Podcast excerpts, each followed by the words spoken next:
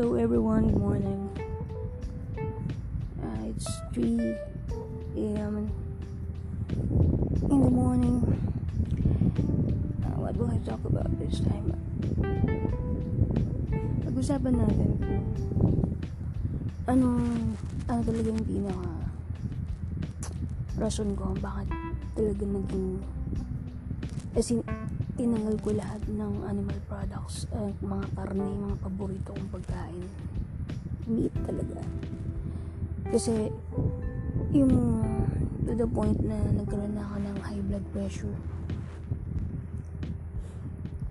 Na, to think, sobrang bata ako to have a high blood ah. So, yun talaga naging, naging ano talaga ako sa pagkain ko.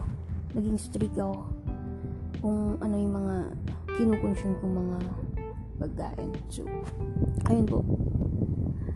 Kasi natakot ako eh. High blood na ako. Bata pa lang ako. Siguro nasa ano pa lang ako nun. Ah, 30s. Mga 30 siguro mga 30, 31. Then, na na I just found out na may high blood na ako. Kasi sabi ng doktor, you have high blood pressure. Tapos nag-ano na nga siya sa akin eh. Nagbigay na ng prescriptions ng mga meds, meds to take to uh, ang tawag dito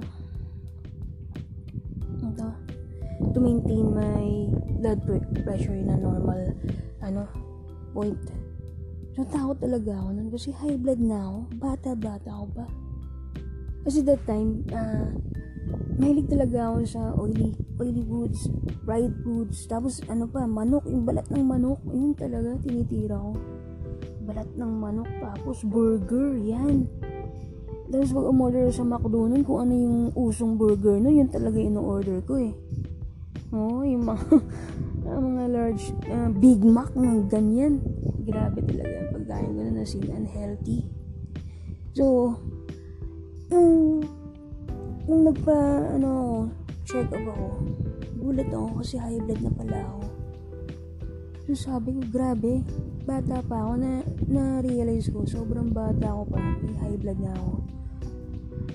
Kaya yun yun yung point na talagang uh, nag-decide ako na ah uh, talagang maging ano na ah, uh, dito stricto sa mga kinakain ko ayun nga yung brother ko good thing yung brother, brother ko ano uh, into healthy living talaga. As in gulay at prutas lang.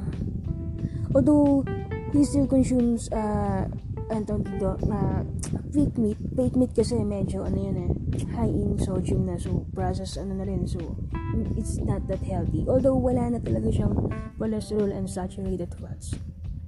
Pero uh, I still not recommend fake meat. Kasi nga for ano ah for for adult not pero for kids okay lang kasi. For adult kasi talaga dapat ano na medyo health conscious na tayo.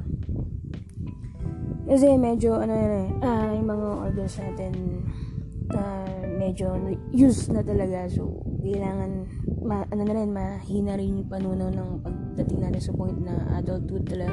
Mahina na yung panunaw. So medyo ano na dapat tayo? Sa kinakain natin. Strict na. Kasi delikado talaga yan pag kasi nga di ba sabi nila health is wealth and you are what you eat. So if you consume corpses of animals yung mga dead parts of animals that's already unhealthy. So if it stays pa sa gut mo and sa ano mo katawan mo. Eh parang ano ginawa mo ng cemetery yung loob ng katawan mo So, nakakatakot na po yan pag nagkumakain pa rin tayo ng patay na hayop. Imagine, yung ano pa nga lang, di ba po, pag nasa palengke tayo, yung amoy pa lang ng patay na dead parts ng mga animals, eh, nakakaano na, di ba? Na, tawag dito, nakakasuka na.